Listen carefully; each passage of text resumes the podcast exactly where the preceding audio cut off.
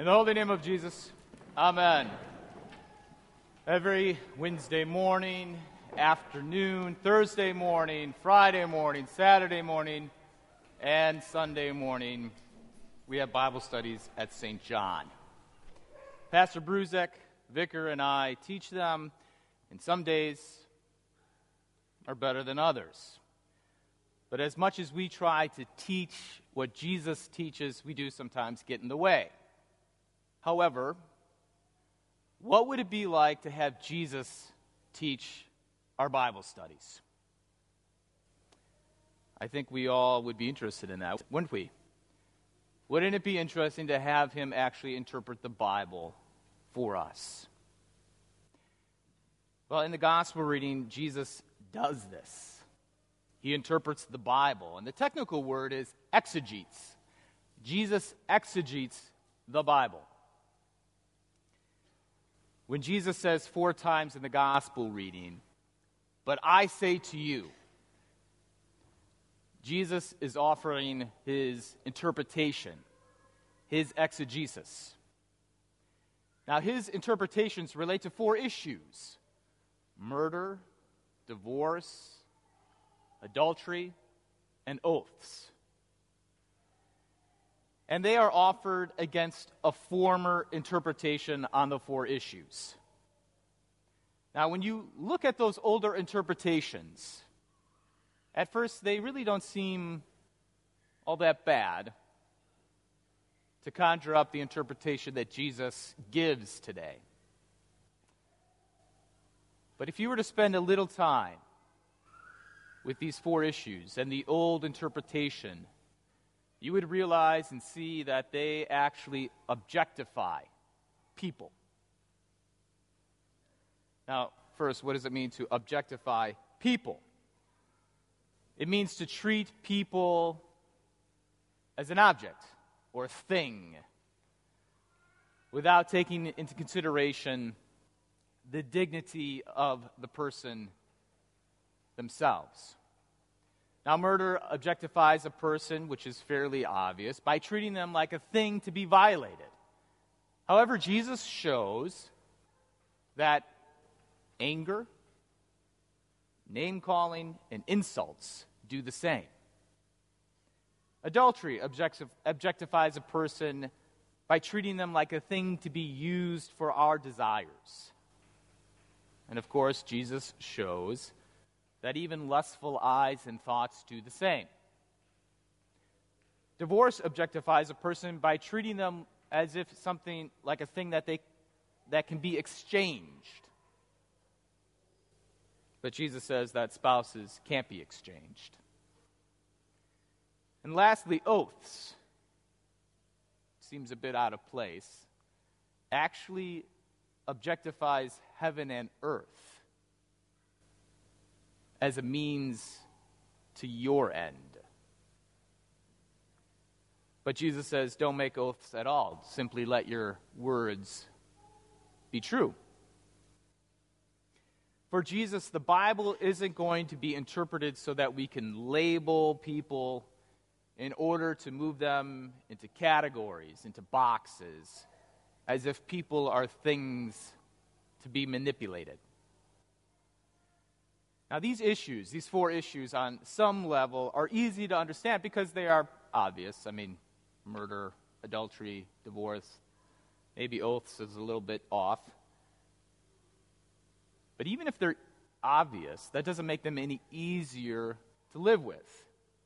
I mean, how many times do we use the Bible to condemn people or at least to keep people at arm's length? See, whether it's treating the Starbucks barista as merely a means to your coffee, or yelling at the airline worker at the check in over something they really have no control in, we routinely objectify people. But there's more here in the gospel reading than simply the four issues of murder, lust, divorce, and oaths. The more fundamental issue is how God's word combats how we routinely objectify people. You see, when Jesus interprets the Bible, when he exegetes the scripture, his interpretation never objectifies people, but rather treats people as people. You know, it seems fairly simple and fairly obvious, actually changes things in an extreme way. See, rather than offering less or more of the same, becoming legalistic on one hand and literalistic on the other, Jesus offers something unique. See, you don't take away life from people only by murdering them. And gouging your eye out and chopping your hand off actually won't change your lustful thoughts. See, Jesus' interpretation blows away all categories and labels and treats people as people rather than herding them into a category saying those people belong there or keeping people inside a label, saying that's who you are, and nothing will change that. See, this is what Jesus does. He treats people as people today, and it's actually for your salvation. You see, when Jesus exegetes, exegetes Scripture, he doesn't offer more rules to follow. Rather, when he interprets the Scripture, he offers you to yourself through the forgiveness of sins.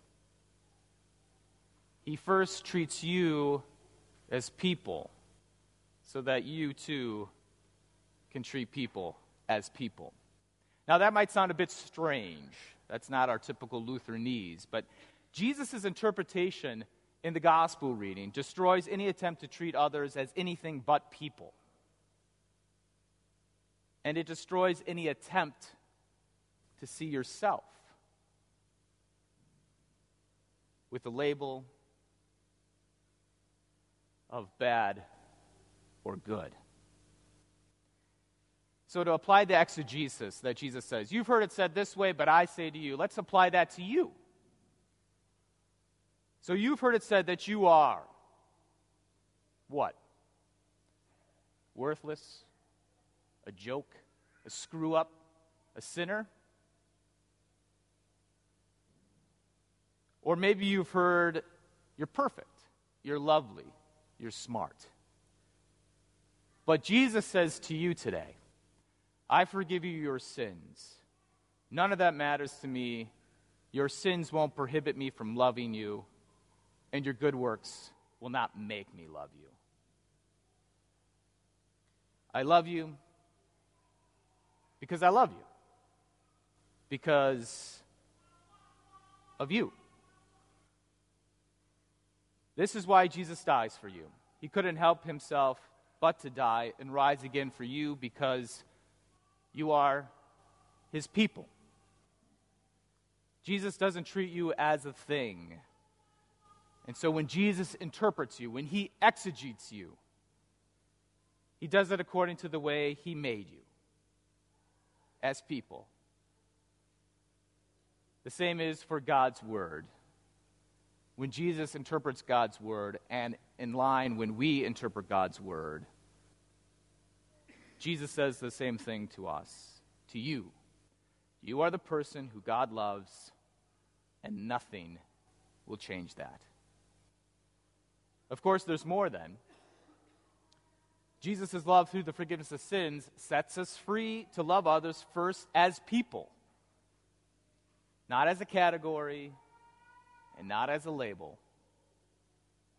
By giving life rather than taking it, thinking positively about others rather than lustfully, committing rather than breaking, and speaking truth because it's true. God's love, alive in each one of us, gives people the dignity they have as people made in the image of God as people forgiven by our Lord Jesus. And from there, opens up relationships that focus on others rather than yourself that focuses on others as people. In the holy name of Jesus, Amen.